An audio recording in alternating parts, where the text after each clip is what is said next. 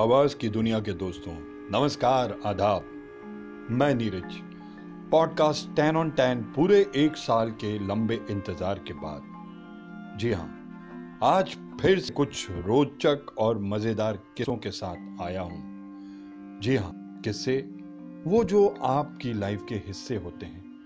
पर ये वो किस्से हैं, जो सदियों से हम, आप सब अपने बचपन से सुनते आ रहे हैं। ये अकबर बीरबल के नोकझोंक वाले वो मज़ेदार किस्से हैं जो अब आपको मेरी आवाज़ में, आप वो पूरे परिवार को सुनने को मिलेंगे। क्योंकि मेरी आवाज़ ही मेरी पहचान है तो किस्सों की इस श्रृंखला में आज फिर और फुर एक बार बादशाह अकबर को अनोखा रोग लग गया। रोग के कारण उन्हें रात भर नींद नहीं आती।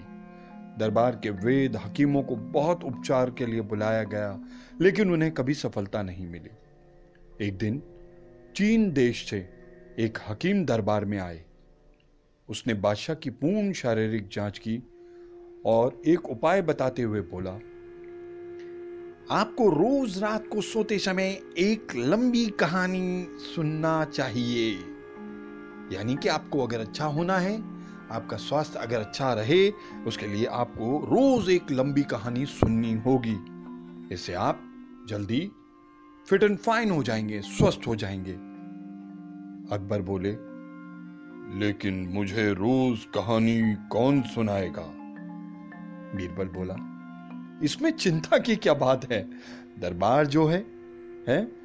रोज एक दरबारी आपके पास आएगा और कहानी सुनाएगा। समय रहा तो कभी मैं भी कहानी सुनाने आ जाऊँगा। बादशाह अकबर को बीरबल की योजना पसंद आ गई।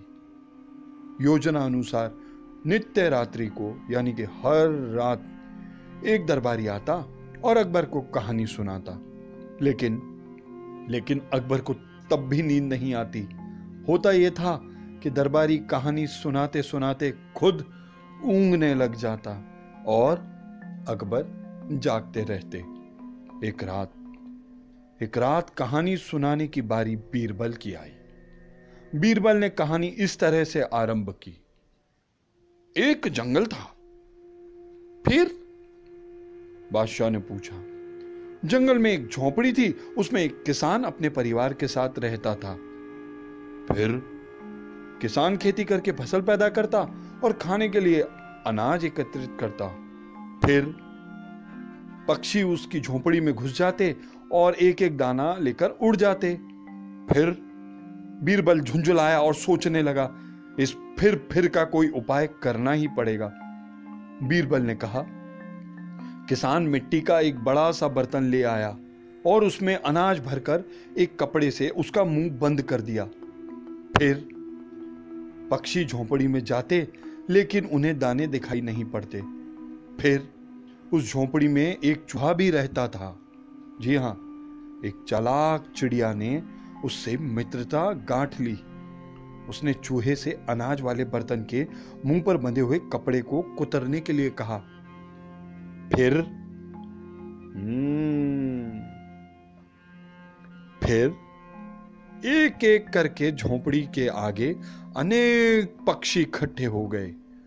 उनमें से एक पक्षी झोपड़ी में गया। उसने मिट्टी के बर्तन से दाना लिया और उड़ गया। फुर फिर दूसरा पक्षी आया। उसने भी मिट्टी के बर्तन में से दाना लिया और उड़ गया। फुर फिर फिर तीसरा पक्षी आया। उसने भी मिट्टी के बर्तन में से दाना लिया और उड़ गया। फुर चौथा पक्षी आया। उसने भी मिट्टी के बर्तन में से दाना लिया और उड़ गया। फिर बादशाह अकबर ने पूछा। फिर एक के बाद एक पक्षी आते गए और दाना लेकर उड़ते गए। फुर फुर फुर बीरबल की फुर फुर से बादशाह भी ऊब गए। वो बोले, अभी कितने पक्षी उड़ने बाकी हैं? बीरबल बोला, जहाँ पना जहाँ पना, अभी तो थोड़े से ही तोड़े हैं। हज़ारों पक्षियों को उड़ने में अभी थोड़ी देर लगेगी ना? अकबर बोले, बीरबल, अब तो मुझे नींद आने लगी है। बाकी बचिए पक्षियों को तुम कल उड़ाना, इतना कहकर बादशाह करवट लेकर सो गए। बीरबल भी घर की ओर चल पड़ा। दूसरे दिन बादशाह बोले, बीरबल, तुम्हारी कहानी बहुत अच्छी थी। मुझे बहुत अच्छी लगी और मुझे बहुत ही अच्छी नींद भी आई। बीरबल ने कहा। फिर बादशाह बोले फुर